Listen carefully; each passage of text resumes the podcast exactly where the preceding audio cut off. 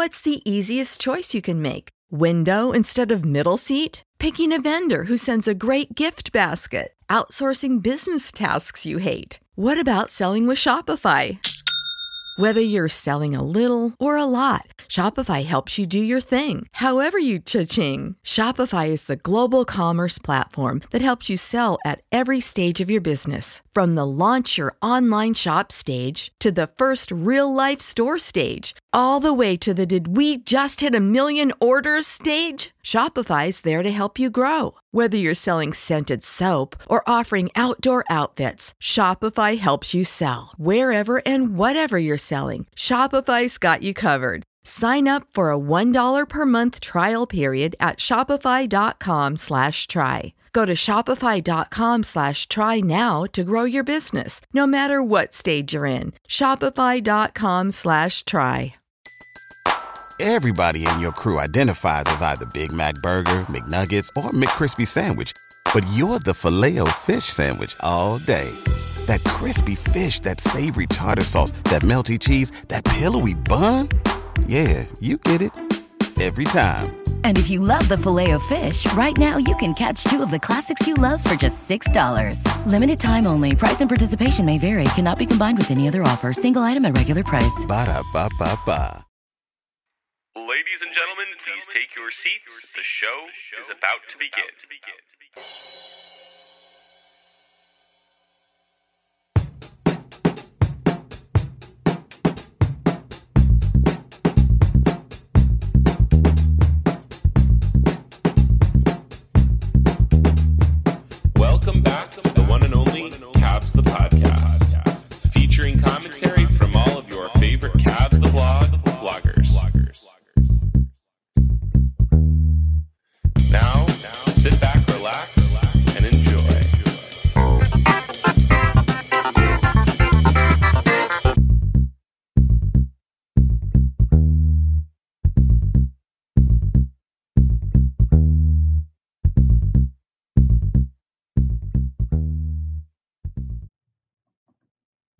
Thanks for listening to another edition of Cavs the Blog podcast. I'm Tom Pestak, joined by Nate Smith and David Wood.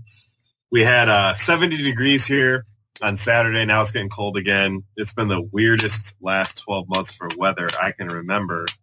And uh, the winds are changing in the NBA, or at least it seems that way if you're a Cavs fan. Um, we had a, a, a bit of a shakeup this week. Anderson Varejao was dealt. We'll get into that later. I think Nate has some strong thoughts on that.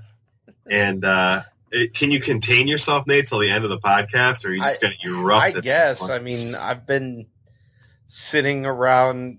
You know, I dyed all my hair black and cutting my been cutting my arms and listening to The Cure since Thursday. So, you know, if I can make it that long, I can make it to the end of uh to the end of this podcast. we'll get we'll get to, we'll get into that later. But uh, this afternoon, the Cavs had a matinee game against the Oklahoma City Thunder, and uh, they uh, they played outstanding. I, I'll give you guys my thoughts later, but um, did you guys both get to see the whole game? Yes. Uh, yeah, I watched. I watched the whole game. So, I mean, what was your takeaway from from the total beatdown that the Cavs minus Kyrie Irving um, laid on the uh, the OKC Thunder? Who, if there was ever if they were ever going to be motivated, it would have been today because they blew that game um, against uh, the Pacers uh, the night before. So, what you what you think of the game, David? Uh, I thought the Cavs played like they just took everything that was given to them. I wasn't as excited about the win, but uh, I- I was excited about the third quarter because the Cavs somehow got the Thunder into the bonus like seven minutes in, I think. Yeah, And then they just proceeded to like, it was the most natural feeding of the ball to Kevin Love I've ever seen, like since we've had him. And Kevin just every single time he'd make a move right away and get fouled or just score. It was beautiful. And then on top of that, LeBron played like a he was playing like a point guard. Like he wasn't chucking it at all. Like if he was given the pass, he would take it right away. It was it was great to watch. Yeah, uh, my thoughts exactly. Nate, what, what did you see today that um, that made you smile? Um, Yeah, no, exactly what uh, David said. Um, J.R. Smith was phenomenal. I mean, five for eight from three, played 39 minutes. Uh, it seemed like every time they needed a basket from J.R. Smith, he he got a a three or you know would would put it on the deck. Well, no, actually, he didn't get any on the deck. All his points were off threes, but uh, he had some nice defensive plays. He just like his shooting is such a boon to them, and just totally, you know, stretches out the offense. And uh, Kevin Love on the boards. I mean, he just seemed like he was just battling the whole game. Uh, and then when the Cavs ran that big lineup where the smallest guy on the floor was Richard Jefferson with uh, with LeBron yeah, they had playing uh, LeBron, yeah, they had LeBron, TT, Richard Jefferson. uh, Love, Jones. and J.R. Smith. No, Yeah. it was Jones. I thought. No, no, They did no. bring James Jones in for a few minutes, but that no, was that was very late. No, this was in the third. Um, it was either Love or Mozgov. It, it really fantastic. I I don't understand why the Cavs don't go big more often with uh, with LeBron at the point. And I think one of the things that they should look to do, I mean, if if they do get to the finals against Golden State, that is a lineup that could really cause Golden State some problems. Um, Yeah,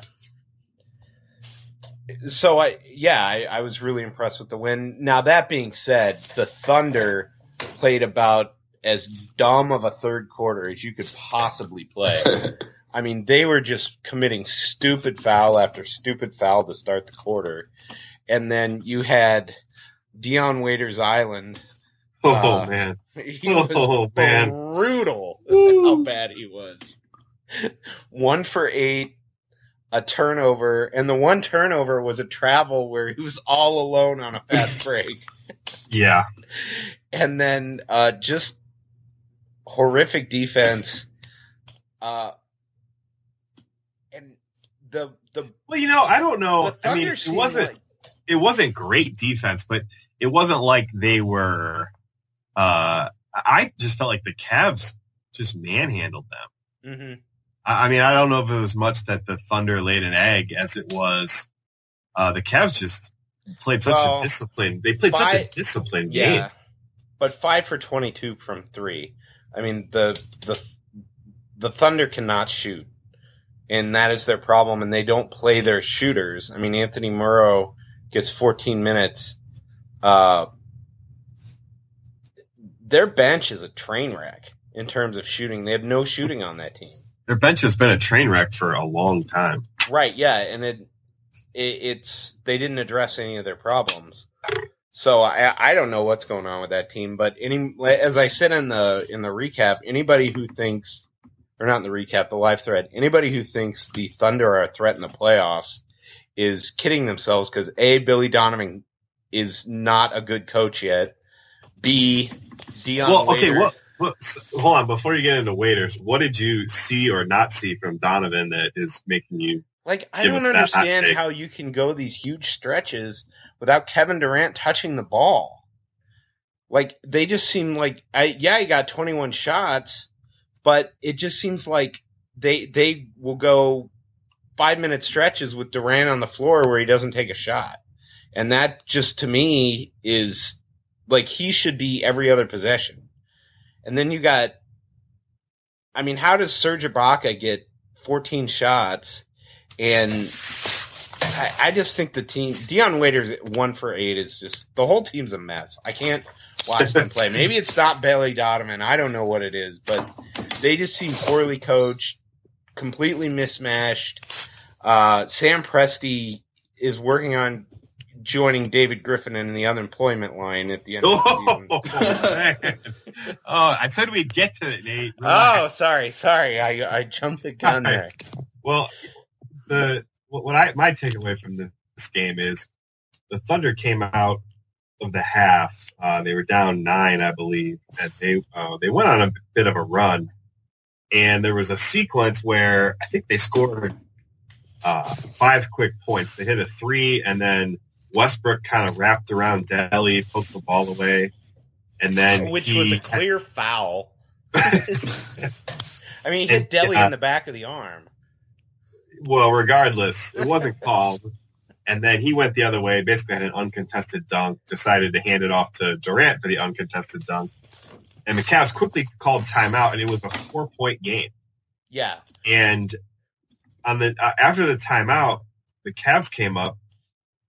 At least I think they called timeout, but I know the next play, uh, Delly uh, took a high screen and roll, and the the defense um, shaded towards the roller, and Delly, no hesitation, just dribble drived and tossed up one of his like wrong footed floaters, and it it kind No, of you're thinking of the it- wrong shot because the one where Delly threw the sh- the floater in was after Westbrook had that just vicious dunk on Yeah, Delly. that- and Oh, is that when Delly happened? came back? yeah, that's the- right, that's right, It, that's it right. was it was like the, the the ultimate like old white guy answer to just get yeah, posterized yeah, right. at the you're Y. right. I'm thinking of the wrong play. It was the it was Yeah. the Westbrook sliced through three guys and just Yeah. threw down a wicked dunk.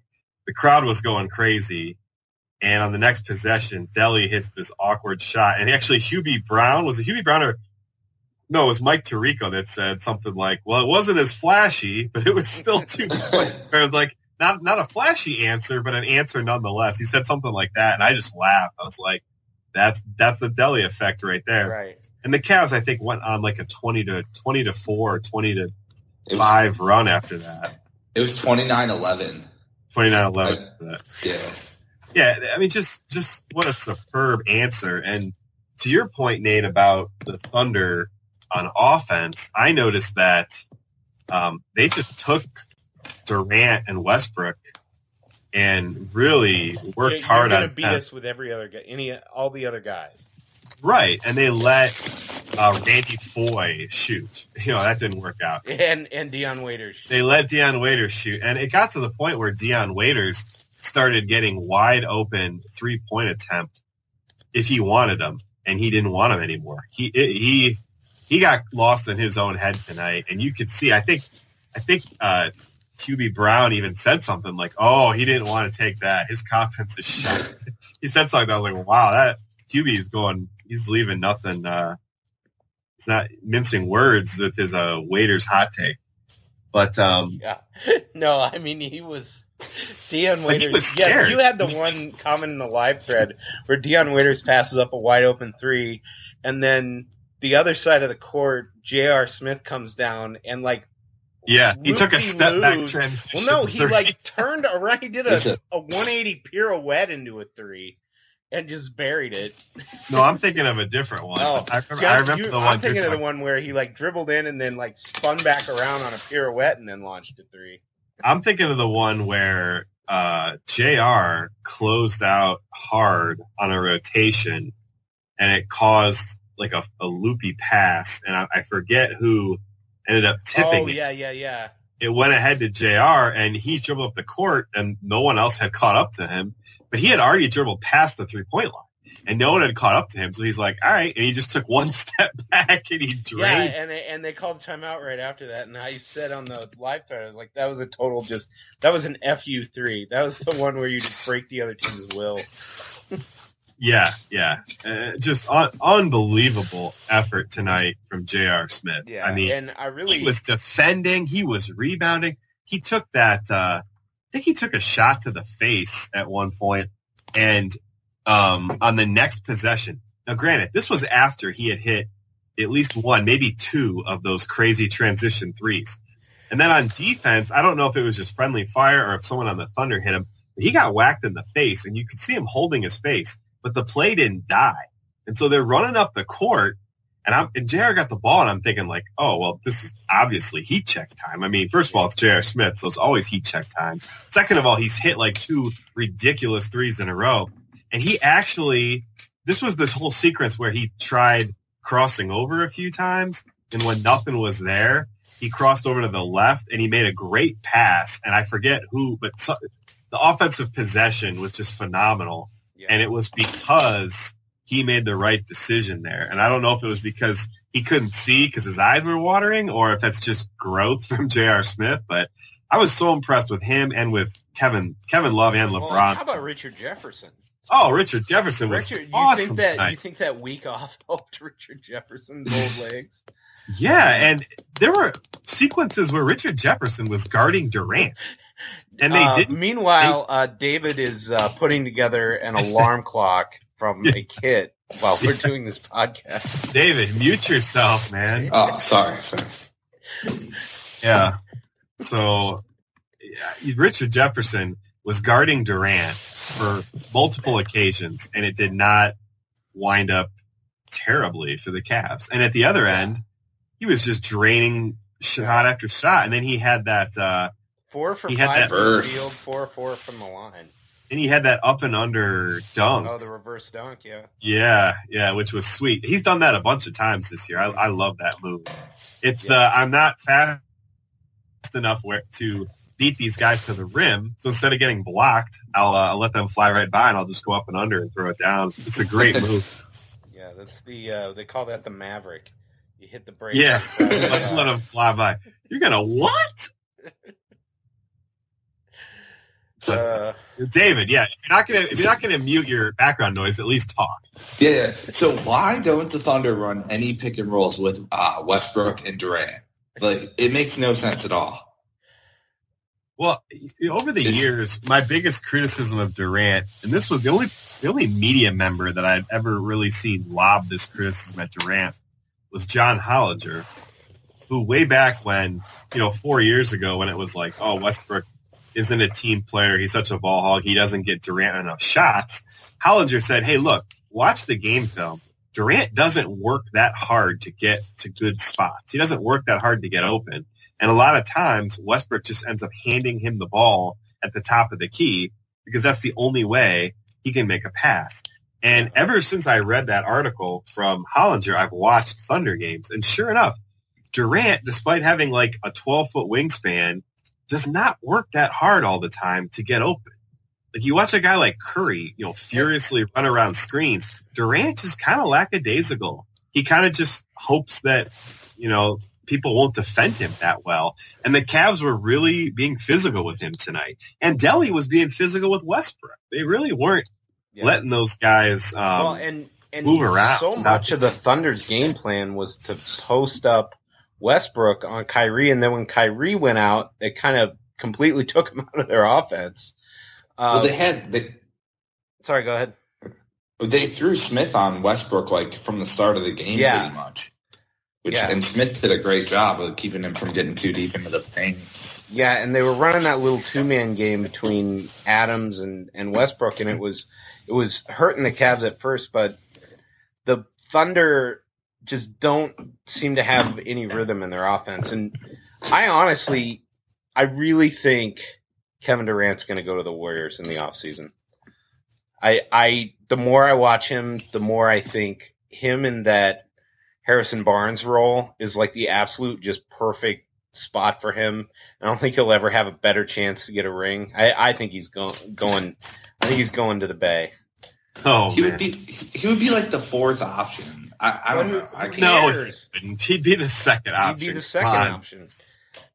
The, I mean, can you imagine how just brutally difficult to guard with Curry, uh, Durant, and uh, Klay Thompson out at the three point line, and then you've got Draymond Green in the middle, and basically put anyone else on the floor? Well, you say that, but you guys or Tom mentioned how Durant doesn't really work for the ball. He doesn't And- need to work for the ball in that offense. He just needs to stand Yeah. in his spot, go to the So corner. what? He's gonna he's gonna be the world's best like corner three point shooter or something. I I just don't see it because there's not enough touches on the Warriors for him. Like that team's offense is so like fluid and Durant. I can't see him playing in an offense like that at all. And interesting thought. I mean, I why couldn't he just be a super version of Harrison Barnes? Because that's not how basketball works. Well, but the other thing is, is you look at the guys that he's had coaching him. I haven't seen a coach like coach him to be a better player without the ball in the in the NBA. I I mean, I would think he would go to the Warriors and the coaching would be a lot better. I guess that's true. I just I don't see the Warriors doing that because there's still going to be a year period where they have to get used to each other. And with how the Warriors are cruising right now, I don't I don't think they need him even. Well, I don't think so either, and I think in some ways, I mean, Simmons said this last week. The in a lot of ways, if there's a bunch of uh, Warriors executives, you know, scheming this idea, is like, what are you guys doing? You're outthinking yourselves. Just stick with what is working. This is the best team we've seen since the Bulls. Stop screwing with it. you know. So I don't Yeah, know. I mean, I that's they- just they- a feeling I have. I get the feeling that They he's didn't want. Kevin Love. They didn't want Kevin Love for Klay Thompson. So you know, they're, if they're going to win 78 games, there might or 77 games now. You know, there could be a if it ain't broke, don't fix it kind of thing. Yeah, Um, I feel like they need a four that takes more shots. Like Ibaka's kind of a safety valve, but he he's not a good enough passer to to make that. I mean, he's once the ball goes in, he's not going to make a great pass to get a score. I almost think like a straight up trade of Ibaka for uh, Blake Griffin would be like the perfect trade for both teams. Hmm. And, you, and then you send uh, you send Blake back to Oklahoma. Well, was do you want? college. Yeah, yeah, that'd be an interesting trade. I don't think either team would ever do it, but Yeah, actually, I So, think the Thunder would you know, do it. Ben Ben wrote a nice uh, synopsis of tonight's game in our email thread. Yeah, and uh, he talked about LeBron playing point um, and really working to set up his teammates. That was that reminded me of finals LeBron. Um, Yeah. he controlled the tempo, but it was like a really good but the version. ball didn't it. stick like it did. It didn't, Finals It LeBron. didn't stick. He played a downhill kind of game. You know, he tried to attack. Anytime he got a somewhat favorable switch, he would just attack the rack. Uh, that that underhanded alley oop to TT. Oh yeah, that was nasty. That was That was Amazing. That was ridiculous. Delly, And I'm Delly glad played a downhill game too. Yeah, I thought Delly played well. I mean, he had seven assists and he had uh, a He had some nice- he had some nice defense on Westbrook. I thought. Too. I mean, he I had look- he had three turnovers too, but he had some really nice passes and he found He had some nice, he, and he nice found Le, he found LeBron a bunch of times on those. Um, cuts like- to the rim. yeah, those kind of Yeah, like back no doubt. cuts. Oh, where yeah. they run, yeah, where they run that cross screen for LeBron and he comes across Yeah. the lane. Delly's Yep. so good at finding him at the perfect spot. And it was so funny because you could tell Westbrook just like, I'm going to shut this guy down. Like, I'm going to just work him over. And Delly's a guy that that doesn't totally work against as long as he can get a passing angle. And you could tell Westbrook was getting frustrated because he was D'ing him really hard. And Delly just kind of did that downhill, fall forward for three yards, uh, kind of play point guard, and just just make the perfect pass, and that's all he needs to do. Like Westbrook just didn't seem to know how to deal with that. There was a great play where Westbrook like went over uh, his shoulder like while he's trying to bring it up the floor, and like Delly's clearly like pulling his jersey into him and like pushing him away the whole time. Oh yeah, well, and like just Westbrook got him. that got that call against him, uh, but that was right after the one where he stole the ball from behind and got a run out. And I, I thought that was totally a makeup call because that was a foul on Delly. But it was a makeup call for missing the call on the play before. also, Hubie Brown loves Delly, which is great. To, How can you not Just- love Delly? He's he's Yeah, a but most- point guard. most announcers are just kind of eh, like Delly. He tries real hard, like he's not good enough. Hubie was smoking something fierce though when he brought up the whole like, was that a flagrant? Where Delly literally hit Westbrook in like the forearm, and he was like, "Oh, we have to check and see if that was a flagrant." It was like, huh? what? Arm on arm contact is now a flagrant when you're going for the ball like that. That was uh, that was a little much, but he did have some nice things to say about how you any coach would want Delly on their team. Um, so tonight, you guys, Kevin Love didn't hit a single three, and yet he led the Cavs in plus minus. He led the Cavs in points. He led the Cavs in uh, free throws. He shot 12 free throws. And David, you already brought up a lot of them were in that third quarter where the Cavs got the Cavs got in the bonus early, and man, that was just um, my my heart was just full of pride for my young Cavaliers, all grown up, uh, just doing what they should do. You know, just pounding. And anytime Kevin, it didn't matter who was guarding Kevin Love, they weren't double teaming him. And if they did, he would kick out of it. And he was a good passer. He had four dimes tonight, and he just went to And work. no turnovers. and he just knows how to draw fouls. When he gets down on the low block, Oh if you don't don't foul him, he's got enough moves that he's he's fairly effective. The and best man- one was the one where they triple teamed him and he pump faked and Durant that was great. and uh, Ibaka both jumped at the same time and like sandwiched him in midair. and they Yeah, I were mean, he both is- pissed. he is incredible at drawing fouls for a Yeah. guy that is at, you know not that athletic and doesn't Well- throw his body in people. He's just he has such good footwork and really good body control. Yeah. Yeah, that week off was big for him, and I hope he kind of channels the All Star snub into. Plus, he played 38 minutes, which might be his minutes high for the season. Yeah. Well, they were shorthanded. I mean, there was no Yeah. Shumpert tonight. Kyrie only played a there little was bit. no uh, fourth big. yeah. Yeah. You know, I thought There may Mozgov. not be one. I thought Mozgov played all right tonight too. Yeah, Um, maybe not initially, but after he got that technical foul, I felt like he was going all over the place for loose balls. Like, yeah. I used, I'm used to seeing him kind of flat-footed. He doesn't seem to explode, you know, in any one direction quickly. But tonight, a couple of long He rebounds. He He, had 11 tracked points in 18 minutes. I mean, he, Yeah. he definitely was effective. Uh, Delly found him on a. He had some great cuts. I'll get Mozgov had Yes, some yes, he fantastic did. cuts. Uh, Yes, he and perfectly timed passes from Delly. He had that one where it kind of went up at a weird angle, and every and he got stuffed at the rim or Yeah, kind of yeah. by by the rim. Yeah. Uh, but other than that, I mean, he was five for seven. He had a really nice game. I, I'm glad he is still a member of the team. Uh, so, now they need the big man depth because who knows what's going on with Channing Frye. So Yeah, we'll get into that. But so I want to ask you guys before we wrap up this game, and then we can talk for a second about the Chicago game Do you remember it at all. But I feel like the Cavs have a couple of different styles of offense they can play, and we saw one of them tonight, which is where more or less LeBron is the point guard. And even when Delly was on the court, for a few possessions he ran the point, but for most of the time that Delly was on the court and LeBron was on the court, Delly played off ball. So that is what they did in the finals. Um, is that their best shot against a team like the Warriors? I mean, they did win two games doing that.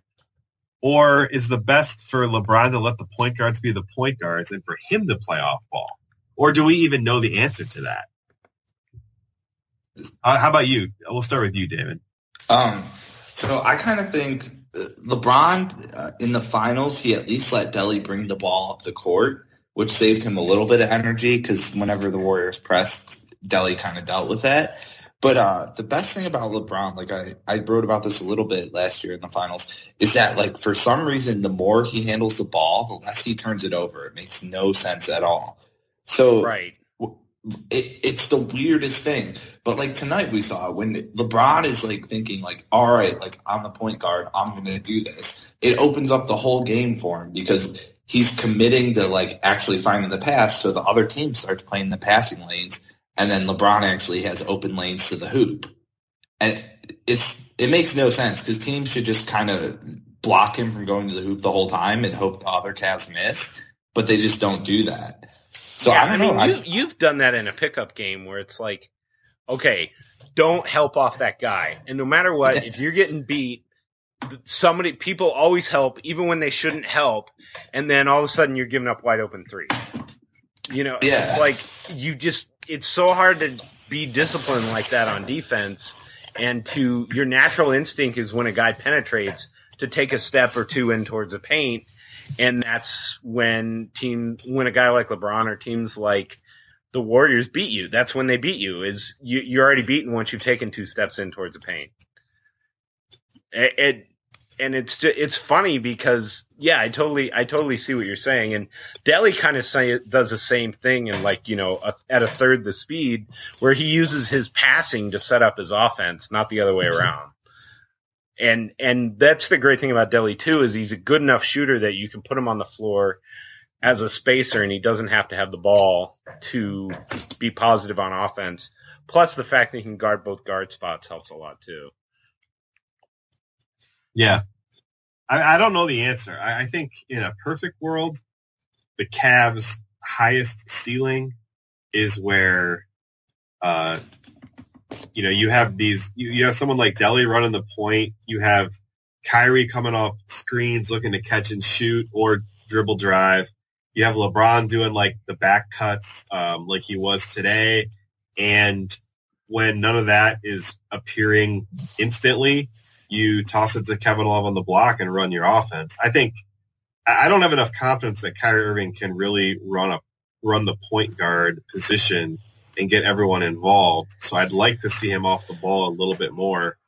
Um, but maybe maybe it just needs to be the way it was tonight. Yeah. Even what Well, you the know, other thing is, is having that whole week off to actually get some practices in definitely helped them. They seemed a lot more in sync on offense. They did. They they did see more in sync, and they there was no hesitation a lot of times when they got into their sets. Like even Right. even sometimes when the first option wasn't there. Like I noticed a few times the Cavs set pin down screens to try to free either J.R. or Kevin Love in the corner, Mhm. and the Warriors or the um, Thunder kind of fought through it. It wasn't there. They just moved on to the next thing, and Yeah. there was there wasn't this like. Oh crap! Like kick it out the top of the key and call for like a One of the one things five pick and roll. One of the things I loved is they would run that pin down, and LeBron would stand there holding the ball instead of pounding it. And if it wasn't there, he would make a pass and cut, or he would make that pass uh, for the guy coming off the curl. But the best part about it was when he doesn't give up his dribble, guys have to stay off him because if he still has that dribble or if he passes and cuts, he's such a threat. You got to give him like a five, you know, to 10 foot space so he doesn't just explode past you. And it's like, and that's such a simple thing for him to hold the ball in a passing position rather than pounding it. Yet Yeah. we haven't seen it all year. yeah.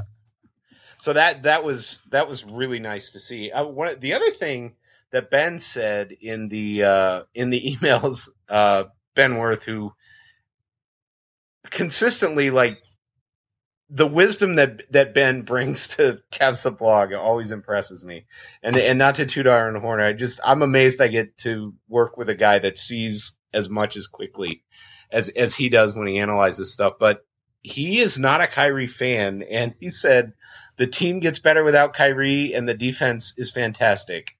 It's not a coincidence. so, I mean, that's interesting.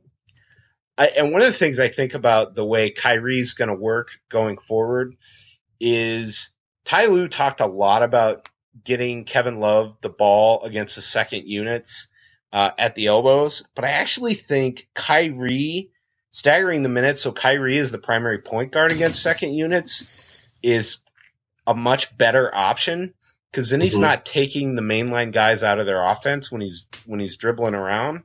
Yeah. And plus, he kind of has that kismet with uh, with Mozgov.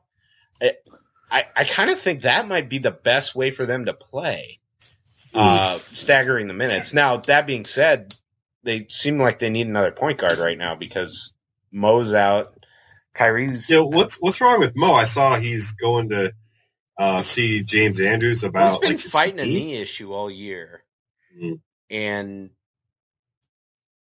also he kind of had that mopiness, and we didn't know what was going on. It's so hard to tell what's actually going on with this team. that Mo penis. Oh wow! Well, I didn't say it that way because that did not sound good. but um, Uh, but I- yeah, I mean he's he's kind of been battling that on and off all year, so I don't, I don't know what's going to happen. Well, here's an interesting couple interesting things. So you you kind of alluded to what Ben said, which you know Ben is not very high on Kyrie Irving, um, n- not nearly as much as a lot of the rest of us are. So since Kyrie's been back, and I think he came back like the week before Christmas. The Cavs are plus six points per game when he's on the court, which is pretty good because the Cavs as a team in that time are uh, plus seven points a game. So he's about what the team's average is. And then the guys that are above that are Kevin Love at 7.6, J.R. Smith at 7.4. And that is what we've been seeing. We've been seeing Yeah. J.R. Smith has been phenomenal um, since basically January when things started to kind of spiral out of control a little bit for And, the Cavs. he was the rock. Yeah, and then LeBron at seven, and everyone else is below that. So the Cavs aren't playing, you know, poorly in the aggregate when Kyrie's on the court, No, no. and he's had his moments, that's for sure. Oh, absolutely. It's just, So It's just a of question moments, do you want to talk about the Bulls game a little bit? Because he, he had a nice game against the Bulls. yeah. What what do you think about the uh, how he played? David? Did we Oh, lose I David- kind of, uh, no, no, I, I unmuted. Sorry. Uh, so I don't, uh, the Bulls game, honestly, like I watched the full game and I can't remember any of it. I mean, yeah, I'm, I'm in the same, I'm in the same boat. That's why I talked to you. I know he had a really good game, he had, he, but I he was, in I was in Varejao morning. He was I, I- six- I can't remember. he was six to 18 for 19 points. Um, I kind of remember him hunting for his own shot a little bit. Yeah, but that's usual Kyrie. The thing I remembered most about the game was in the first quarter, Mozgov kind of went off and had a couple good cuts to the rim and hard finishes. yeah. Why?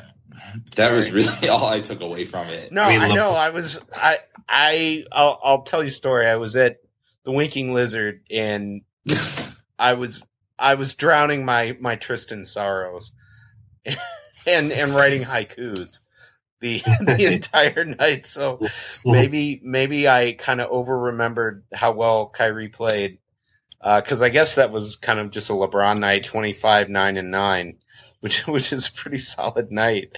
But Yeah, I mean, the LeBron whole rest of the game's a blur. LeBron was flexing. Kevin Love was really solid, kind of quietly 15, solid. yeah. Um, yeah, I mean, TT had a heck of a game. Yeah. Uh, he he was just dominating on the uh, around the hoop, basically. Um, Yeah. Oh, he, he- he had like 16 points with all that was assisted or something. Yeah, and a lot of it were like Iverson assists, where the Cavs would come down, um, and the Bulls would contest, and it would kind of like roll off the side of the rim, and TT would be right there to clean it up. yeah. So there was a lot. Of, that was a balanced game. The, my takeaway was the Cavs. I thought played really nice D.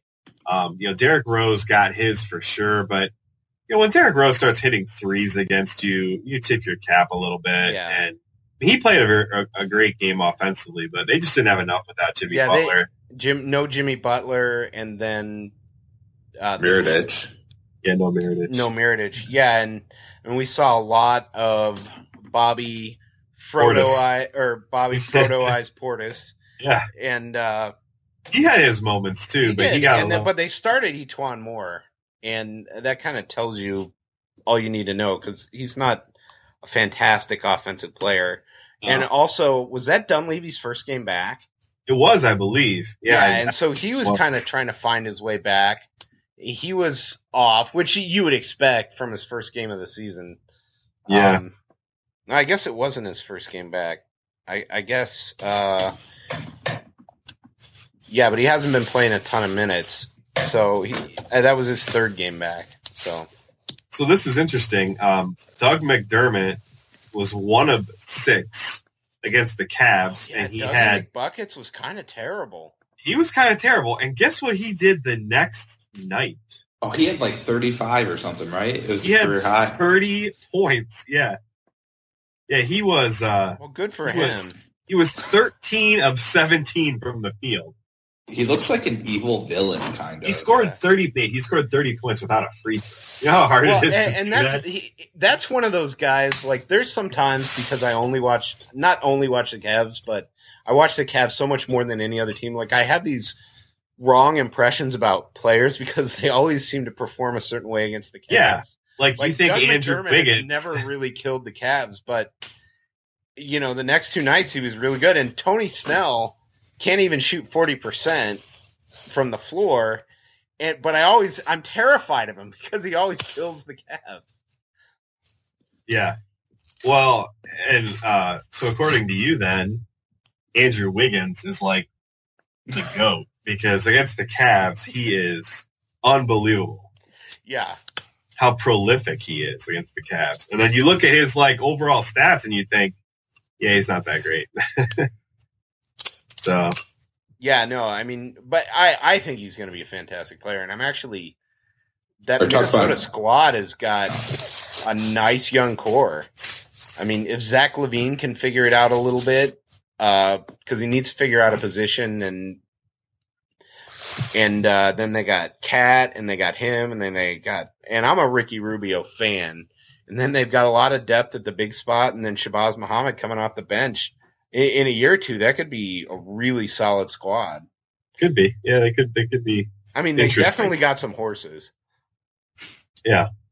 So the Cavs come out of the gate uh, after the All Star break. I think they've now won six straight games going back before the All Star break, but Yeah. two pretty two pretty good wins. I mean, a solid win. They kind of the game against the Bulls was really never in doubt.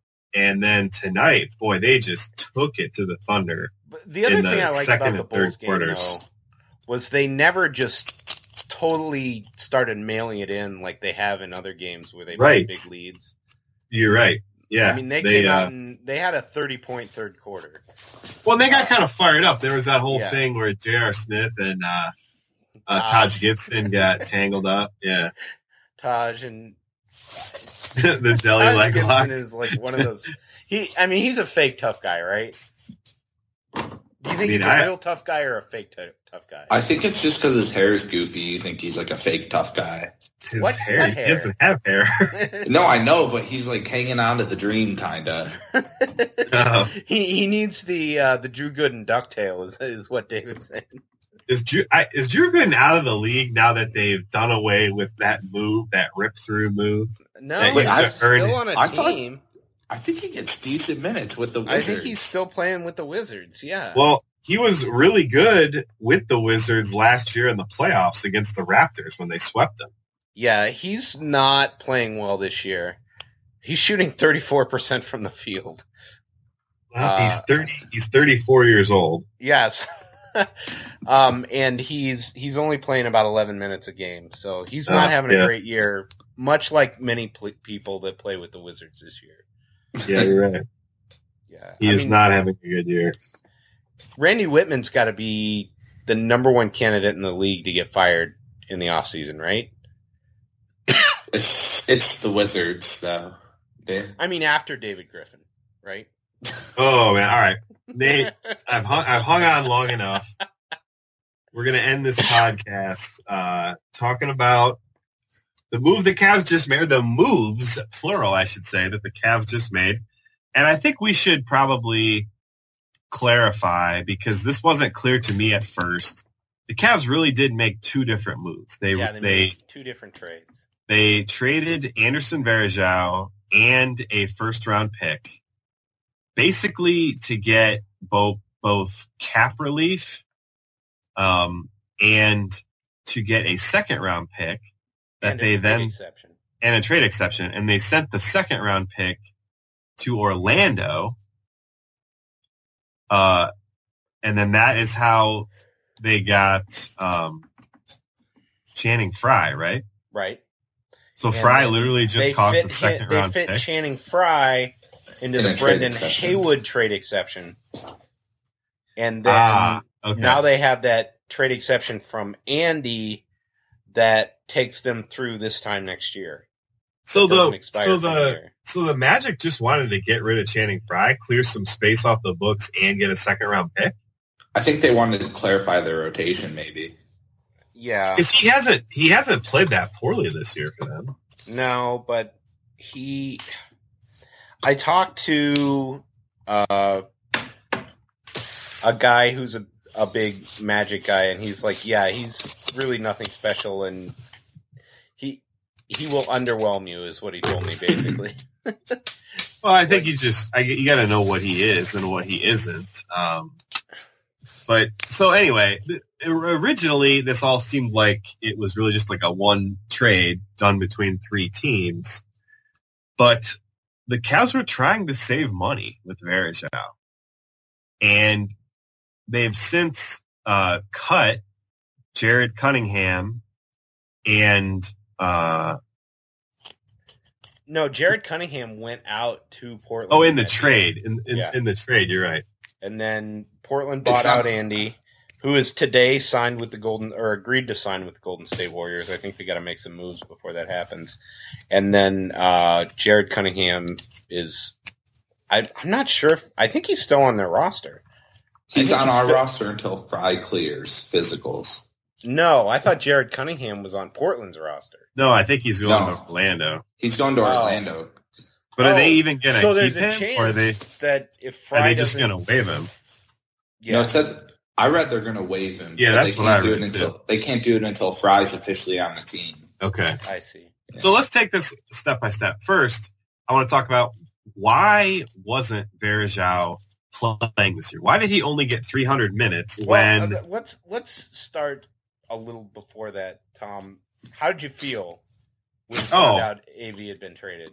I was I was upset. I and I was I think I was most upset honestly when uh, LeBron threw down.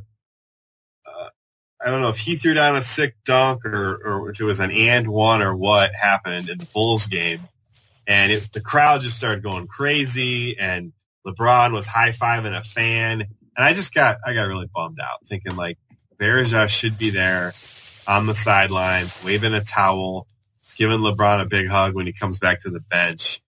And yeah, it, it you know, he was one of my favorite players for a long time. I, I'm staring at a signed uh, official Varejao jersey right now in my in my man cave, and uh, I love watching him play. And it, it, you know, he was like one of the lone bright spots during the dark years. How how how well he played, while the other guys were kind of learning, like you know, Kyrie and Tristan. And so, yeah, it's a bummer. I mean, I I guess they shouldn't have given him that big contract a few years ago, but I'm just puzzled No, as to was- why he worked his way back from It the was injury. not a few years ago. It was literally la- Last the year. fall of 2014. oh, I mean, when, the, it when was- he it got was the the three year fall deal. of the season that LeBron came back. They Yeah. gave him an extension. Yeah, you're right. Like it was not even two seasons ago. It, it it's kind of insane. Yeah, so I mean, I felt I, it wasn't the end of the world, but I was I was pretty bummed out actually. I mean, how about you guys? Um, well, I'll go first because I know Nate's opinion is much stronger than mine. Uh, but I don't know. It's just it feels wrong. Like I feel greasy kind of now, and because Andy's just been with the team so long, and it's one of those things.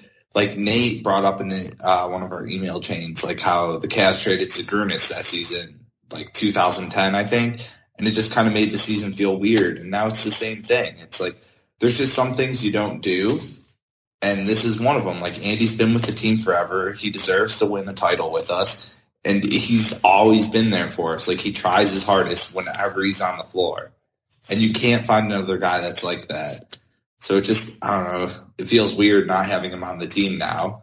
And on top of that, like Andy's the ultimate everyman. Like if any of us were ever to make it in the NBA, it'd because we, it'd be because we try really hard. And Andy just tries really hard all the time. I mean, And he's obviously he also has six eleven. yeah, he also has other great skills, but like Andy's the most relatable Cavs player ever. He's like goofy and like kind of chunky looking. Like he seems like he might like to drink a couple beers. Like he's, I don't know, he's just an everyman. Like I'm gonna miss having Andy on the team, and it stinks too that he's going to the Warriors because I don't know. Like I like Andy. I'm never gonna be able to dislike him. Yeah. All right. Well, Nate, what was, what was your gut feeling? Well, let me take you back to January 11th. Um, I'm sorry, January 22nd, which was the day that David Blatt was fired. And uh, let's let's listen to a little bit about what David Griffin said. We are a team, unfortunately, that struggles more than any good team I've ever been with, and this is my 24th year in the NBA with prosperity. I've never seen a locker room not be as connected after wins as they need to be. We've only been galvanized the expectations were not high. Um, and circumstances were somewhat artificial. Otherwise, we've been a group of tremendous individual talent with individual hopes and dreams. That's not a winning formula. You know, uh, I'm leaving an unprecedented team payroll and all the efforts of everybody that works in this organization to chance if, if I keep that going. And just, and then he kind of went on and talked about how we need to have a quote unquote deep connectedness, uh, and a appreciation for each other and what we're doing. And yet I feel like the guy they got rid of was the one guy on the team that embodied that more than anyone else. So it makes absolutely no sense that they traded him for a guy who, um, by all accounts has been mailing it in for the most part for the last year and a half and is coming from, you know, he played with David Griffin in. Well, wait, they didn't, but they didn't get anyone for him. Well, That's the, that's the point okay, I was making. okay, I, I agreed. I mean, the it, if you want to see it all as one big transaction, you can say it the way I just said it, or No, they could have. They could have gotten. They could have gotten Frye. Well, I, I see the way they did it because they wanted a um, trade exception that lasted longer than their other trade exception. I understand why they did it the way they did it. Okay. but um, it- you know, you can look at it as all one move or separate moves. Either way, getting rid of the guy that kind of more embodies team than anyone else on the team is exactly the opposite direction that David Griffin said he wanted to go a month ago. And then to do that today, and I unfortunately haven't had the chance to read David or see David Griffin's press conference from the day that Andy was traded. Uh, it seems like a complete opposite move, especially if it's for payroll or for these other purposes. I don't think Channing Frye helps the team win any more than Kyrie or than Anderson Varejao in a vacuum. And if you take away the locker room stuff and the chemistry stuff, I think he it, it's a net negative move for the Cavs. Now the other part of that I've been thinking all day that just really makes like David said makes me feel dirty is that if you ascribe to the theory that nothing happens on the Cavs without LeBron James's approval, then he just stabbed a good friend of his in the back. And that was that's what really is like, wow. It's getting hot in here. going on? Woo, man. I mean, that's Oh. that's what that's what makes me feel dirty and makes me hate this team. It's Like- sound of me yanking on my collar. Like David, uh, uh, uh, somebody that writes for not David, somebody that writes for the blog, and I'm not going to name names because I don't have permissions to s- share this email. Said, you know, if Delly gets hurt in the playoffs and uh, Varejao signs with the Warriors or the Spurs or somebody, I may have to root for the Warriors or the Spurs in the final against the Cavs. I mean, that's how much this person dislikes the makeup of this team right now. And and, and another part of this, and I saw it the day of the trade, and you know, Colin McGowan wrote an article. I think it was maybe a year ago, called. And basically, the premise of the article was the NBA trade deadline turns us into monsters. And I really feel like that is true. Like, we just treat these guys like pieces of meat that should just, you know, the guy played for the Cavs for 11 years is like, oh, he stinks. He should go. You know, we should get a guy that can shoot threes. Yet, every time I watch, or more often than not, when I watch Anderson Varejao this year, he energized the team when he was on the floor. He gave a crap more than a lot of times other guys he was playing with on the floor. He came out and he upped the energy of the game, especially after Ty Lue came in. I mean, he had two appearances that I thought were really, really positive appearances for the Cavs. And to, to move him now for kind of a ho hum guy like Channing Frye really, it, it, it really, it really frosts me, Tom. So, I, I, I don't know what to make of this team, and I don't know. I'm I'm really like have been spending the last several days questioning whether I want to even root for this team anymore. And and thank God Whoa. tonight's game was a spirited win because I I was on the precipice. Wow. So that that Well- that's my rant. Okay, I, a couple things. I thank you for that rant. That was that was marvelous. Um, I, I just I have a hard time getting into the whole backstabbing and pieces of meat and all that because it's like, I mean, it's like Varejao is is so wealthy from no, I know. playing back. I mean, it's just it's not. It's it's it's a bummer for us. Is what it is. It's it's really it it stinks for Andy. He he lives here. He was with oh, this team for a it long time. Suck. I mean, he probably had to go home and tell his wife he got traded, or you know, Right. sure all that, all his friends. Absolutely. That kind And of thing. I, am not crying for Anderson Varejao. He's going to live a long and happy life with a beautiful woman and lots of money. So, Right. you know, they, there are certainly many more people much more disadvantaged than Anderson Varejao and most of uh, the American middle class that follows Anderson Varejao on the Cavs. So, you know, don't cry for us. These are first world problems. I understand that. Right. And I, I, you know, so I just can't figure out why they think that Anderson Varejao's pick and roll defense and energy and rebounding and passing wouldn't be useful in a in a series against someone like the Warriors or the Spurs where both of those teams have very dynamic motion offenses, right? So part of the reason everyone argued that, oh no, no, no, TT really is worth 80 plus million dollars. The number one skill that they would point to with him was his pick and roll defense. And look, he can, he can jump out on a smaller guy and kind of harass him. And it was like, okay, that, that's kind of a, you know, that's kind of an interesting skill to point out as the reason someone's so valuable. And it's like, well, no one calls plays for TT, but man, he's so good at just being able to defend the pick and roll. And it's like, so doesn't have some of those skills too? I mean, I'm not saying he's at TT's level as far as offensive rebounding or overall defense or even, um, you know, offense, you know, on putbacks and things like that at this juncture. But I just felt like he does have a skill set that would be fairly useful. And the Cavs never really played him. And, and when they did play him, they did well, even if he didn't shoot the lights out. And you know, he was he he was not automatic from 17 feet this year like he has been the previous couple of years. I was just confused. Like, what are they? Why are they not playing him? You know, it didn't make a lot of sense, especially when I think Windhorst brought this up. It's like, why were they playing Mozgov so much early on when he was clearly not recovered from his surgery and then he kind of got injured, and then they still rushed him back. It's like you got a healthy Varejao there playing, and they just never did. Well, and then the one I always heard was, well, we're saving him till after the All Star break, and then we're really going to up his minutes Right. because we don't want him to get hurt again.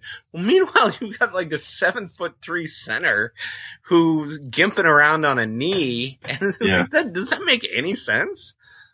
No, it it, it did.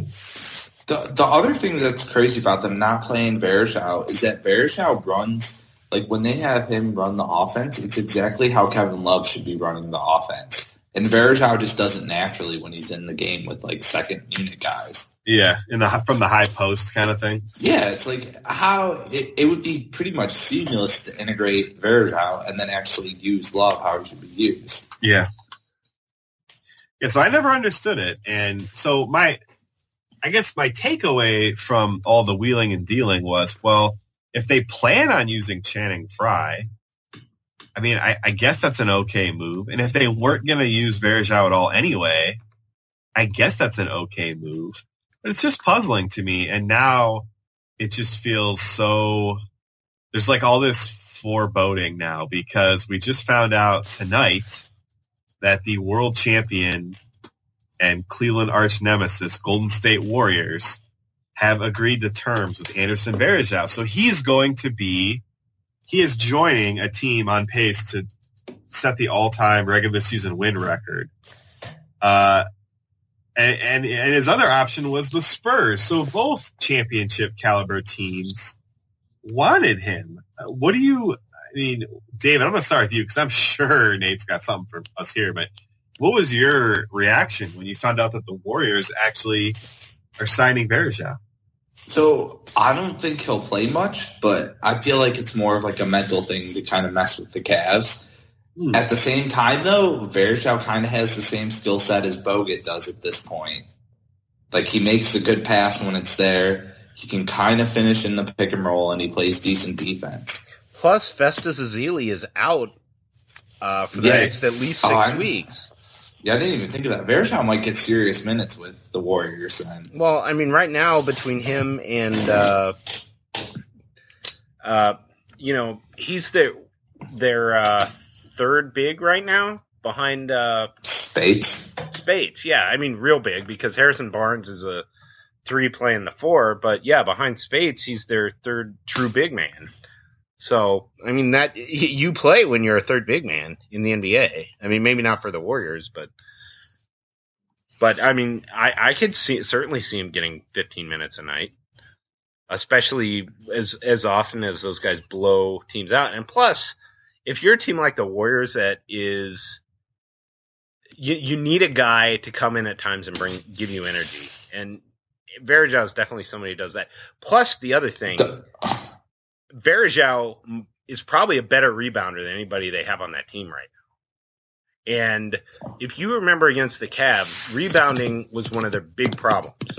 And all of a sudden, you put in a guy that has the potential to be a very good defensive rebounder, boxing out a guy who he knows all his moves, Tristan Thompson.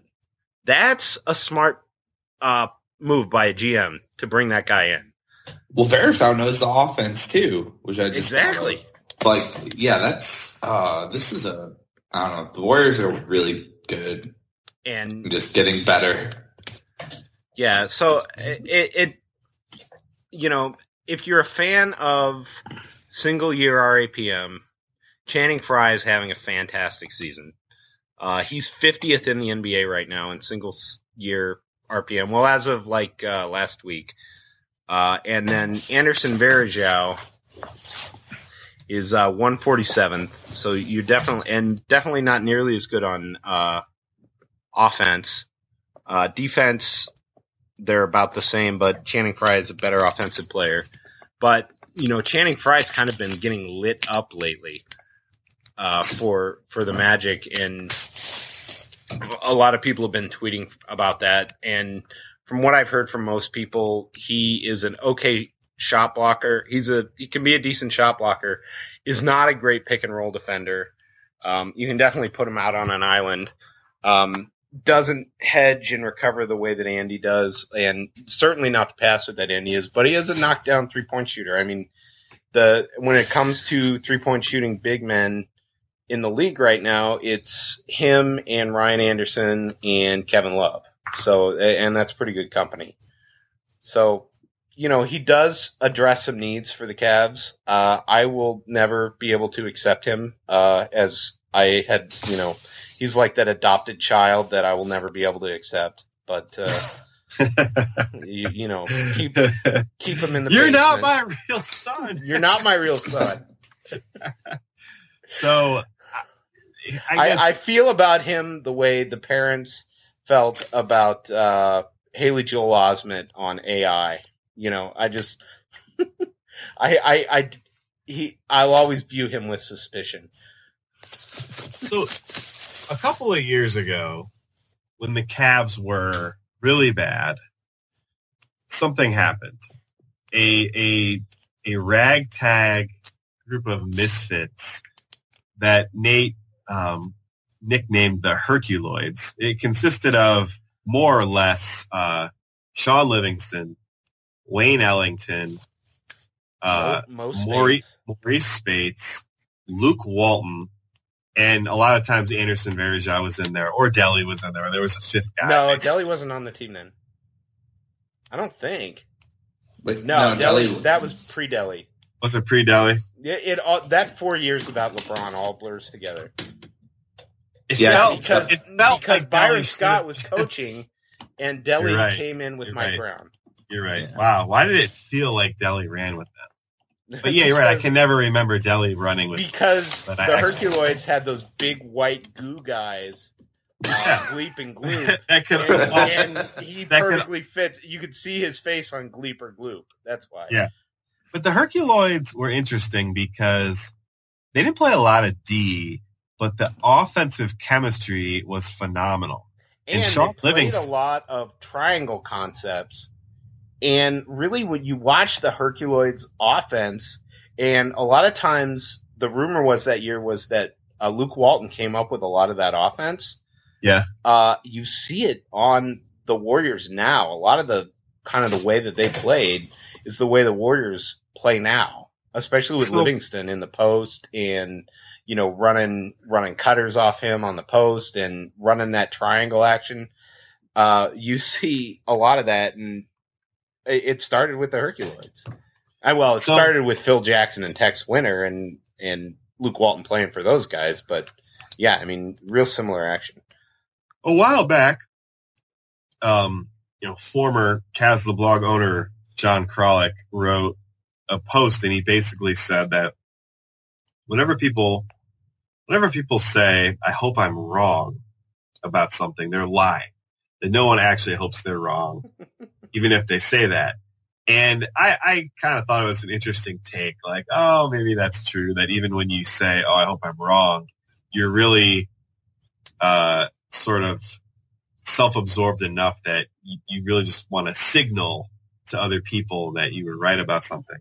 But you know, whether or not that was true, I have said about a bunch of different players over the years that the Cavs should either go after that player or sign that player long term Or Or- never should have let them go. or or never trade that player. Um, and I feel like the Warriors have assembled a lot of those guys, yeah, but I'm at the point now where I, I truly want to be wrong. Like I truly Yeah. want Shaun Livingston to to not kill the Cavs when they play them because he does, and I don't see how they can match up with him because Delly can't really guard him, and none of the other Cavs guards can really guard him. And you need I, I don't know. And now they got Varejao, and I, t- I I I pined so hard for the Cavs to go after Andre Iguodala, and he got Finals MVP against the Cavs. And you know, not that Luke Walton. I mean, Luke Walton was going to retire. The Cavs didn't do anything wrong there, but they could have made Shaun Livingston the backup guard of the There- there was not the, the cheat. that of hiring Luke Walton instead of David Blatt. So they could have done that as well. They could have done that as well. No, I mean the parallels are insane. Look at the Cavs could have drafted Harrison Barnes, but they drafted Yes. Dion Waiters. Yes, you're right. Uh, they drafted Tristan Thompson. They could have had Klay Thompson. They could have had the other admittedly at the end of the lottery. Yeah. Uh, they passed on Draymond Green. Yes, they had two second round picks Mhm. that year, and they used neither of them on Draymond Green. or and- Festus Ezeli. and, and now, I, you know, obviously Steph Curry is a lot of what makes that team go. So I don't want to Yeah. act like, oh, all these individual pieces are what make the Warriors what they are, but Curry doesn't have to play that many minutes because they're just so damn good. And Yeah. part of the reason they're so good is because they're so deep. And Iguodala killed the Cavs. They, I, I don't know why the Cavs shelled out money for guys like Earl Clark, and it's like Andre Iguodala was statistically the best defender in the NBA, and everyone just acted like, "Oh no, he he sucks. Like he can't shoot." It's like, no, you're you're missing. He's really a good player. And Livingston put up really nice numbers on the Cavs that year, and he had been bouncing around. I think he had been cut by like the Wizards or something, or he, a ten day contract expired or something. The Cavs gave him a chance. He played really well, and he hadn't had a significant injury in years. So it had been like three years since he had completely rehabbed from that horrific injury. So he wasn't really a threat anymore to be injured. They just let him go. They just they didn't make any kind of attempt to to keep him long term. And now Varejao, it's like he was he was playing okay. You could probably use his skill set, to be honest with you.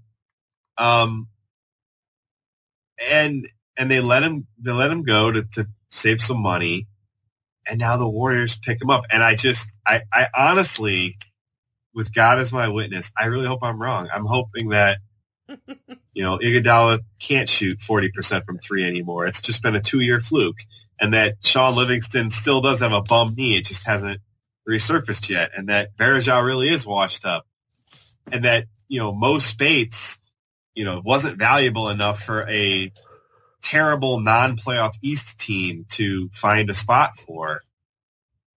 I hope I'm wrong, guys. I'm worried I'm not wrong though. I, I'm worried you're not wrong either. I mean, I've been thinking about this all day. It's brutal. I mean, that 2012 draft, the Cavs passed on Draymond Green and Jae Crowder back back to back. Uh, part of that, Tyler, they traded two first rounders to the Mavs to take Tyler Zeller. Um, you know, it's just, it, it feels like you're, you're watching this Warriors team and it's a list of, it's a compilation of them being uh, fortunate enough to make the decision that was the intelligent one that the Cavs failed to make. Yeah, that's exactly And- what it feels like. and I am watching this season go by and to not to watch the Anderson Varejao thing and not think of the 2010 Varejao um You mean corollary or Zydrunas. Zydrunas corollaries I, I think is ridiculously short sighted and David Griffin was around was David no he was he was with the Suns then No, he wasn't around. Chris Grant was the Chris Grant was the GM. assistant yeah But see, that was you keep bringing that up, Nate, but that was a little bit different because the Cavs knew that they were probably going to get Z back. That Yeah. wasn't like a shocker when he when the Wizards waived him and he came back. Like everyone sort of anticipated that. It didn't mean yeah, that but it they were never the same, and Z was never the same. It wasn't the And same. so, but it's no, not, my it's not- point is, you know, you're not getting him back, so this is actually worse. Oh, it is worse. I'm saying I don't think that Z thing is as big of a deal as you make it because He wasn't Cavs- playing that much. the Cavs He was playing destroyed that much. The Cavs destroyed the Celtics in Boston to go up 2-1. They put up like 125 points on them. It looked like they were going to just cruise to the finals, and then LeBron just got wacky, and, he just choked, and that's why they lost. I mean, it, it wasn't it wasn't like after the Z trade they couldn't do anything right for the last couple months. I mean, I was at the game actually when Z came back, and that was one of the most um, emotional games I've ever been to. The crowd was like flipping out.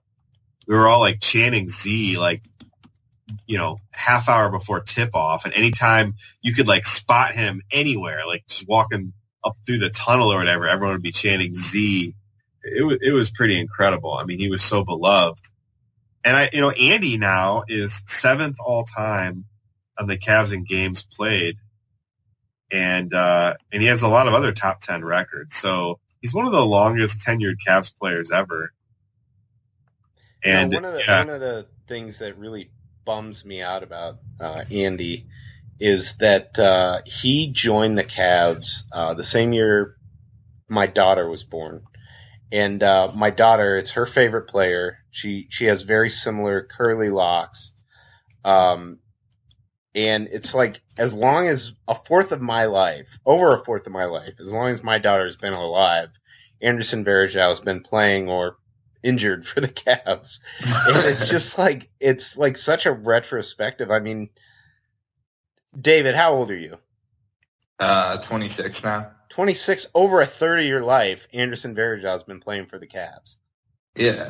I mean, that's that's and- crazy. Almost well, half your life.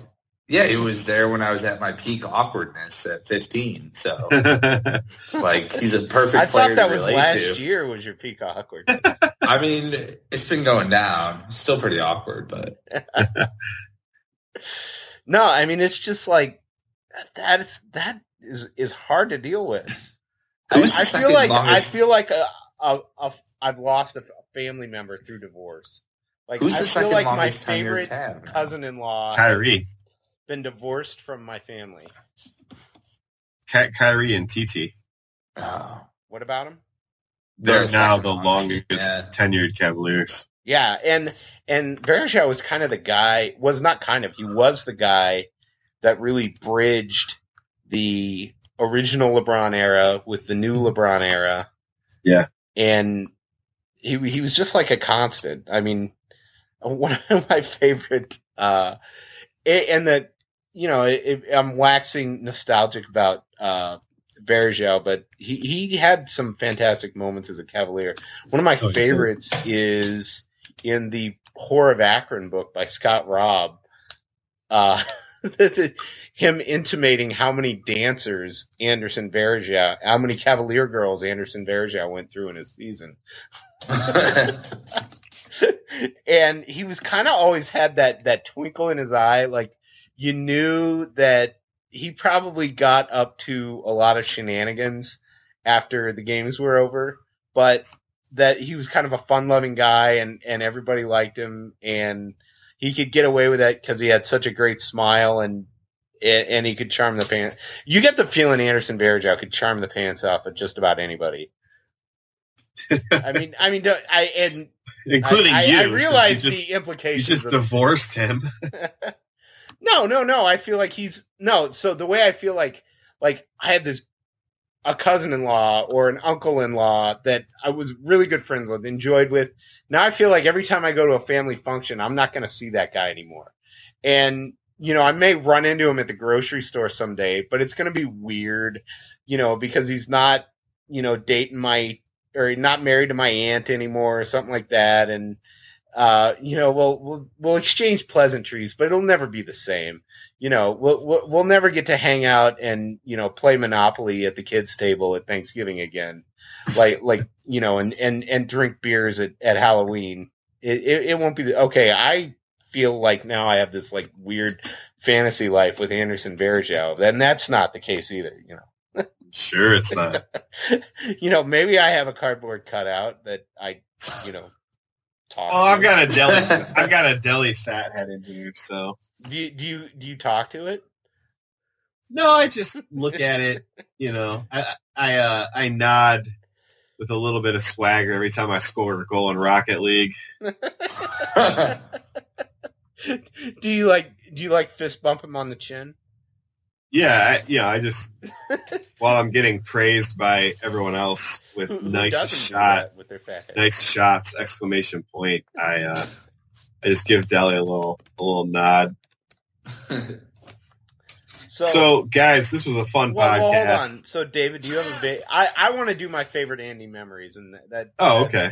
Let Let's do that as a as a way to. This kinda- podcast is getting long in the tooth. Yeah, It- I know we're almost done, but okay. so to, to is that cool, Tom? Sign us Yeah, off yeah. with your Yeah. favorite Andy memory. yeah, go ahead. Uh, David, I, you want to kick that off? I don't really have any specific favorite Andy memory. It's just the fact that he's been there for so long. And actually, no, I, I'm lying about that. What it, I think it was the first season we had Kyrie. Whenever Andy was like in the top, like top five for assists for centers, that was a pretty great time because Andy just made the offense run really well, and the Cavs were kind of watchable then. Like he was the lone bright spot for a couple of years. I don't know. I wish I had something better. I, No, no, that's good stuff. and, like I don't know, Andy's just he's just been there. He's like a solid guy. Like you know you can rely on him whenever he gets minutes. and can stay healthy. well, yes, but I mean, Whatever. In some ways, I always I feel like we've lost the Gipper. What Well- about you, Tom? you know, my my lasting memory of Andy, I guess, is going to be two things. One is going to be on those Cavs teams that weren't very good offensively, how he could track down maybe like three or four offensive rebounds on the same possession. Um, Mhm. and with each subsequent one, the crowd would just get like more jacked up to the point where they would stand and give a standing ovation because it was just like no matter what, Varejao was going to find a way to like tip the ball to himself and get the offensive rebound. So just that, those kinds of sequences, um, I'm going to remember. And I'm also going to remember, uh, uh, guys like KG and, and Rasheed Wallace trying to kind of bully him and that he never, uh, you know, he always harassed them and he always bodied them. And even though those were two of the, you know, best power forwards to play the game, um, he got under their skin for sure. And, uh, and I think he was effective against them. He at least got them out of their element a little bit. And, uh, yeah, I, I mean, I'm also going to remember the second half of Andy's career where he became automatic from like 18 feet, which is such a Yeah. cool thing because for most of his career, he was such an offensive liability. Yeah, and he And had then- that he had that jump shot that didn't look that was completely unorthodox. Yeah, I mean, his Elbow was way out to the side. Yeah. So those those are the things I'll remember about Varejao. So so my I, I've got three, and I'll stop at three. I had to edit myself to get to three. So we got the 12-13 season where Andy averaged 14 points and 14.4 rebounds, and there's all that talk of like Andy's Andy's putting together an all star season here. Yeah, I think even Bill Simmons, your Yeah. suddenly new hero. Uh, what do you mean my suddenly new? You're hero? always talking about him. Like his I podcasts are entertaining. no, he is the worst. No, I'm Well, Nate on this. I Tom, enjoy the podcast. just so you know, part of it, I may just be sending those emails just to troll you a little bit. Might might be the motivation behind that. So I'm gonna Any, just- anyway, anyway, come on. No, no, on, you gotta on. hear this. I just someone just tweeted, quote unquote, Anderson Varejao shoots forty percent from three point land. So that's what's gonna happen now that he's on the Warriors, like everyone Uh, else on that team. They're gonna stick him in the corner like the Cavs did with uh with Z that one year. Yeah. All right. So, your we got three the members. 13-14 season. Yep. Then we've got the 09 game winner versus the Hawks. Hawks, three, Which was fantastic. Uh, yeah. 12-30-09. And then my favorite memory of all time is you were talking about it against uh talking about KG Mhm. and it was either Andy's first or second year. And he had a play against KG, and this was back in before the days. Let me take you back to a time before the days of HD television. And uh, Anderson, you had KG was was posting from the high post, which KG is known to do, and Anderson had, was three quartering him, which Anderson might. If you want to show a clinic of how to three quarter a guy in post defense, Anderson Varejao is the guy you show. And he tips it away from KG, grabs the balls, racing down the court. KG is chasing him. Anderson goes behind the back on the dribble or uh, on the layup, two steps behind the back, and throws it down in KG's face. And that was like, welcome to the Cavs, Anderson Varejao. So that is my and and if somebody can find me a video of that because I'd never been able to find it. I don't know if I dreamed it, but I swear it was real. If you can find that and send it to me, there's a Cavs a blog T-shirt in it for you. So Uh, get to to the to the interwebs, listeners. Find that video clip for me. So that's my favorite. Yeah. memory. So Well, oh, is this it?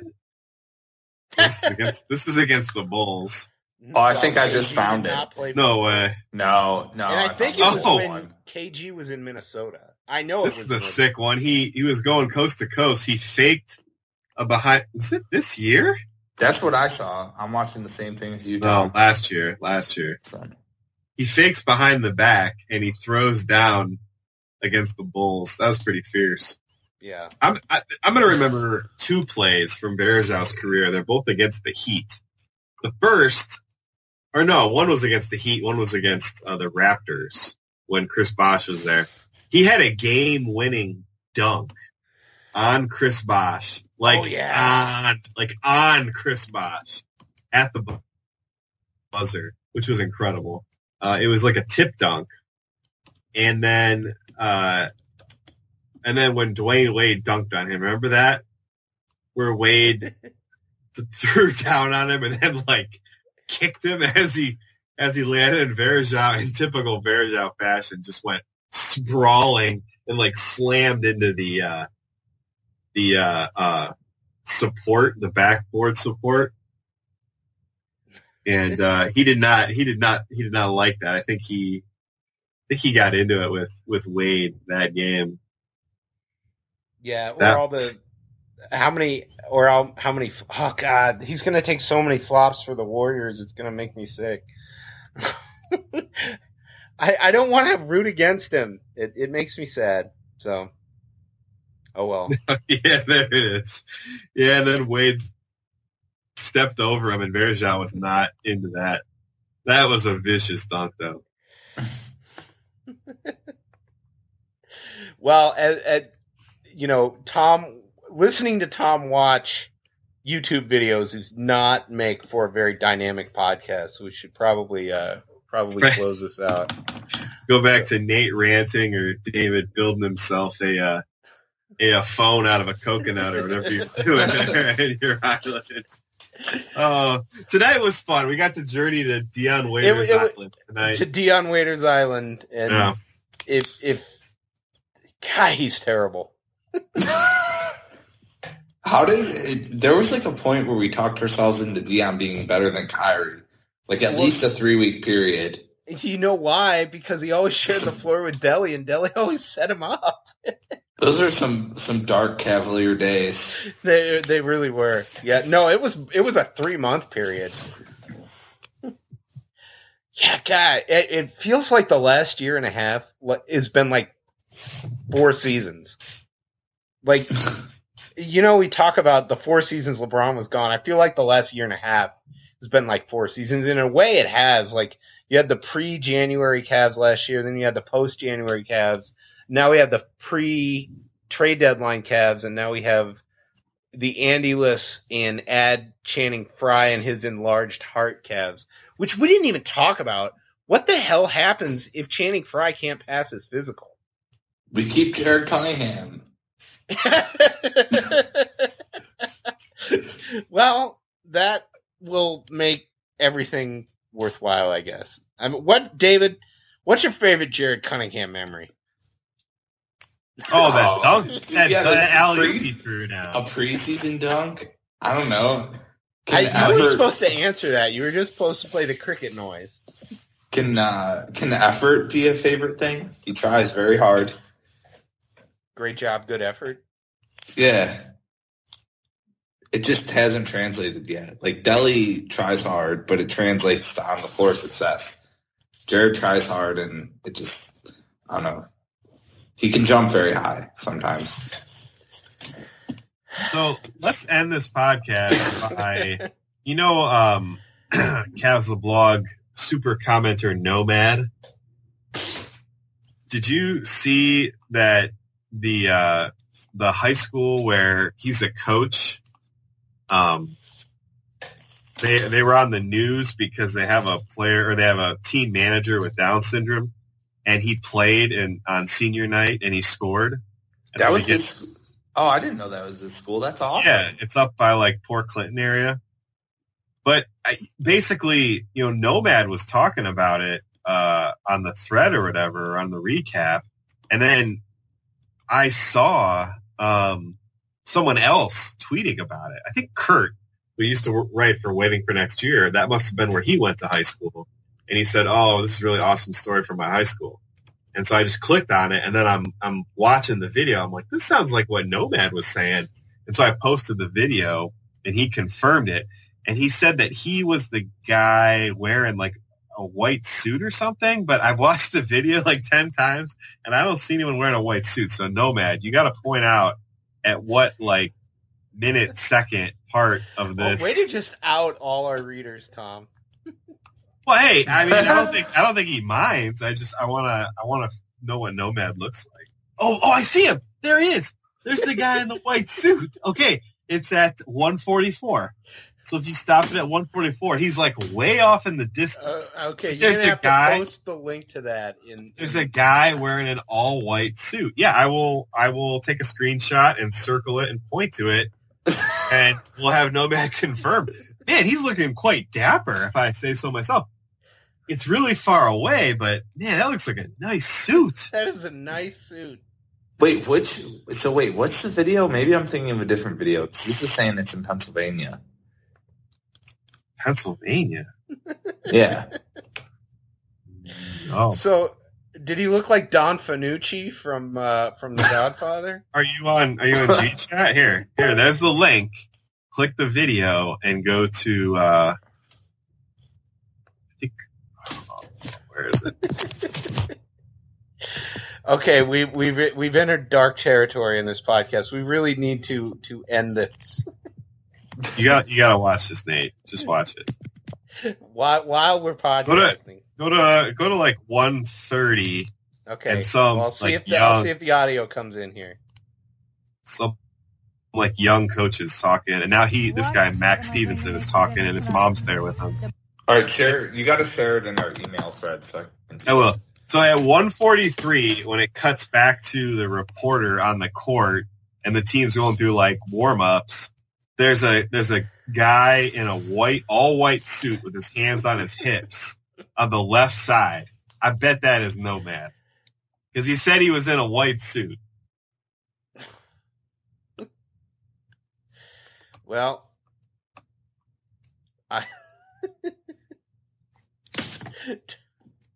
That's a great story, by the way. I'm, I'm really proud of uh, Nomad and his team. I, I missed the, white whole, suit, so the whole high I'm, school. I'm, I'm going to take your word for it.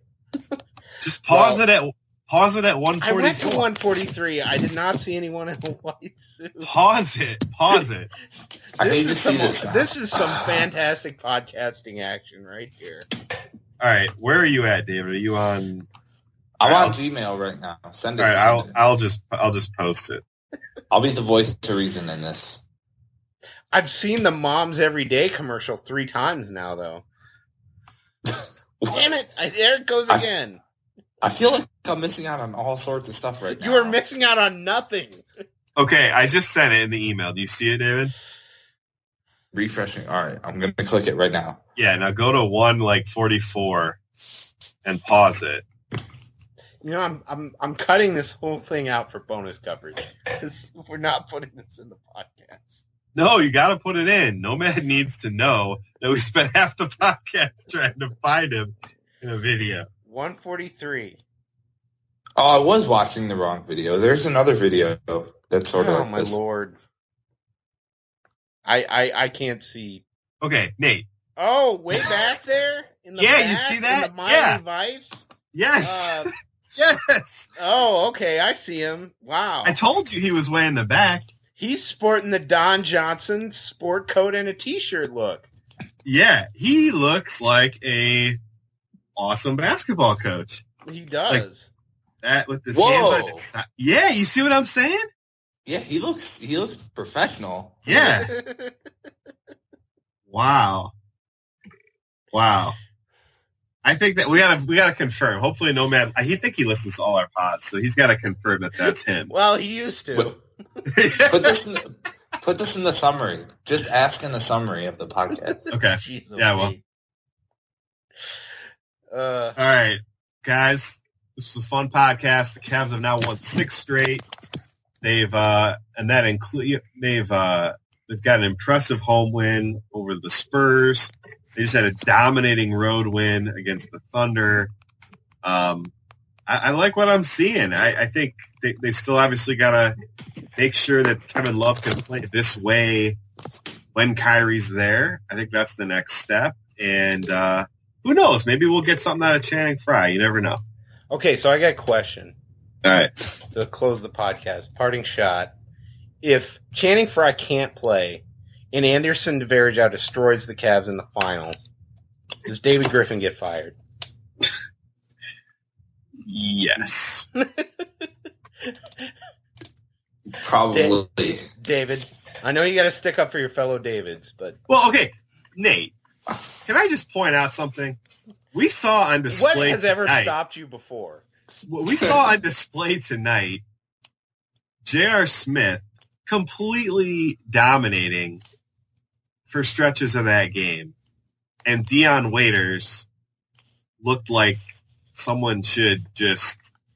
I mean, he should just like un- uninstall. I mean, he, he is so bad. Sam Presti's going to drive him to a farm upstate. Yeah, so I mean, we gotta give we gotta give Griff credit for that one. Is that Well, oh no, no, I said that. I said during the thing, I said to trade Dion Waiters for Shump, Jr. a first round pick. Like, what what incriminating evidence did he have on Sam Presti? And if you guys saw Sam Presti, and someone pointing this out in the podcast today, he looked like Herr Gruppenführer Sam Presti. I mean, he looked like He looks like he, he the ultimate odd. hipster. if if you've seen the show um the man in the high castle he looked like he worked for the american reich. And i'm not making any aspersions i'm just saying he had that fashion about him. And, that and fascist fashion? you, maybe he's getting ready for the donald trump era. I don't know. Oh, okay we gotta go. We gotta go before this devolves into just tom and i yelling at each other about politics. Yeah. Coles, congratulations on your Super Bowl win. Uh, we haven't mentioned you yet in this podcast. I'm sure by now you're just uh, poking your Nate voodoo doll because he's been uh, he's been down on I don't know you've been down on stuff. I don't know exactly what, but it's not all sunshine and rainbows in Nate land. Coles. Sorry, no no it's it, it's not but especially I don't- not. 'cause I- I don't got- root for he just got divorced. He just got divorced. I root for the Yeah. name on the back of the jersey as much as the name on You're- the front. You're gonna buy a Varejao jersey. Oh, I have one. No, I know. I I mean, I'm I'm gonna probably buy a Warriors one. I, I told I you that need- I story. I, found one unused in a thrift shop for five bucks. So I've got a LeBron jersey. I mean, I'm talking like real jerseys. I have a LeBron jersey, a Mark Price jersey, and a Varejao jersey. Those are my three jerseys. I gotta get a Delly jersey. I got to get a J.R. Smith jersey. How can I not have a Smith jersey? Yeah, I kind of want a J.R. Smith jersey. Well, I mean, it's my last name. But I just, well, yeah, but I just wanted to say pipe. I just want to say pipe. oh man! All right, Okay. guys. Hey, As this was a always- fun, this is a as fun always, pod. Go Go Cavs. Cavs! Go Cavs.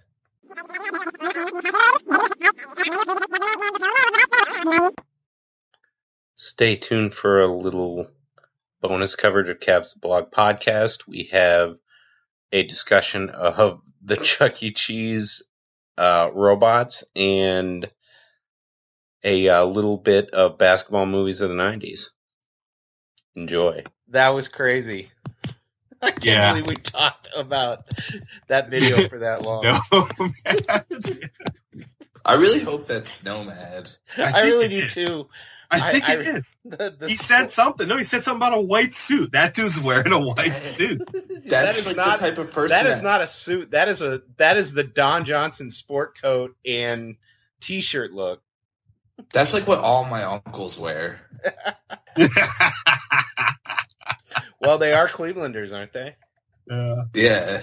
It's the oh, who's the guy in the Christmas Vacation? Uncle oh, uh, Eddie. cousin Eddie. Yeah, cousin Eddie. I went I went for Christmas as cousin Eddie with a black dickie and a white sweater uh, with my hair slicked back and my, my pants up real high. Um, That's what Eddie's the It- best.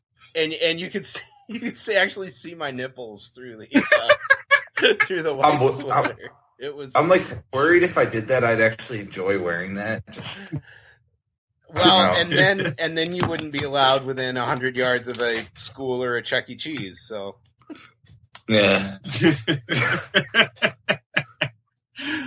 oh, where a kid can be a kid. Hmm. what? That was the tagline for Chuck E. Cheese. Oh, Where a kid can be a kid. Oh, where I guess you weren't. I guess you a weren't a kid, yeah. in the eighties. No, like no, no. I it, it was sung with a different melody from what Oh. I remember it. So, uh, yeah, I mean, how Oh. cre- how creepy were the animatronic little bands? Okay, so- played at Chuck E. So they weren't all animatronic, actually. And uh, I had a high school Spanish teacher who I I don't want to speak ill of past teachers, but let's just say most students did not take her seriously. And she got kind of like openly mocked by lots of students for various reasons. You know, kids are cruel. But then we found out that she moonlighted as the, well, actually, here's how we found this out. She told us that she moonlighted as the Chuck E. Cheese rat. That's like an I, actual. I've never even Well, I been to would- Chuck E. Cheese that had live performers. Like every other one I've ever been to. she wore the suit. Yep. Oh, the Wow. Chuck E. Cheese by me had live performers. Yeah. Wow. And we is- didn't have- that we is had- disturbing. We had the animatronics, like Nate was saying, but there were some that had people in there, and my Spanish teacher was one of them.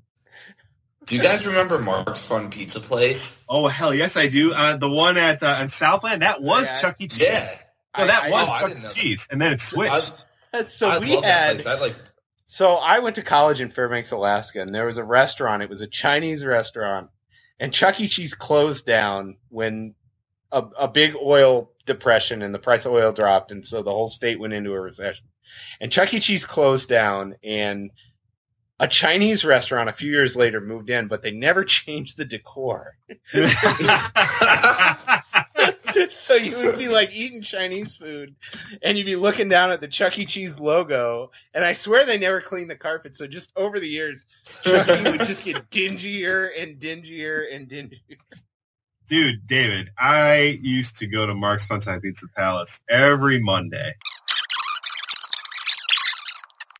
The premise of the movie is that Kevin Bacon is a college recruiter.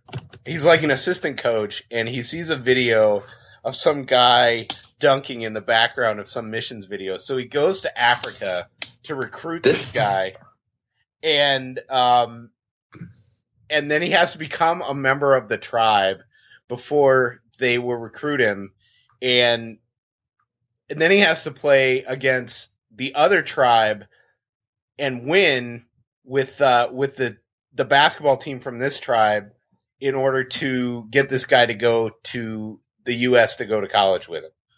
Wasn't This his- might be wasn't the most- name.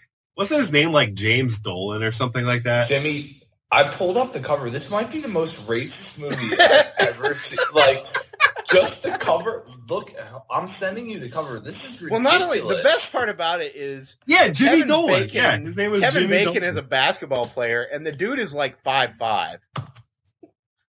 yeah. It, it, it, it had to be This is like the uh. Tom Cruise volleyball scene in Top Gun where they had to get a ramp for him to spike off of. Man. There were a lot of basketball movies in the 90s. You had, uh, well, Hoosiers, was Hoosiers made in the 80s? Yeah.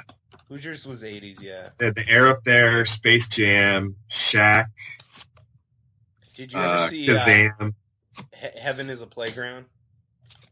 No, there was White Man Can't Jump. That was 90s. Yeah. Heaven He is a got, Playground. he got Game. He got Game was 90s. Yeah. Basketball Diaries too. Basketball Diaries. Love and Air, Basketball. Air was, Bud was 90s. oh, Love and Basketball was the odds. Yeah. Blue Chips. Was, Blue, Chips, was yes. Blue Chips was a huge basketball movie. which one had Ray Allen in it? Oh, that was, Uh, uh, He Got Game. He got game, yeah. also had Jim Brown in it. Yeah, there was a lot of a lot of basketball movies in the '90s, and now. Yeah. So, did you guys check out that Now movie I recommended the book other day movies. called uh, "On the Shoulders of Giants"? No. You got to check that movie out. They've been playing on NBA TV. It's Okay. about the Harlem Rens, uh, the Harlem Renaissance, which was the first African American traveling team, or one of the first. And they were kind of the rival of the Globetrotters, but they were a lot Yeah. better than the Globetrotters. Yeah. And they were a big rival of the Boston Celtics, the Uh, original Celtics. It was, a, and it's a, it's by Kareem Abdul-Jabbar. Uh, it's a really good movie. Nice. So yeah, you should check it out. So Thank you for listening to Cavs the Blogs podcast. Check back soon for some more fun with your favorite bloggers.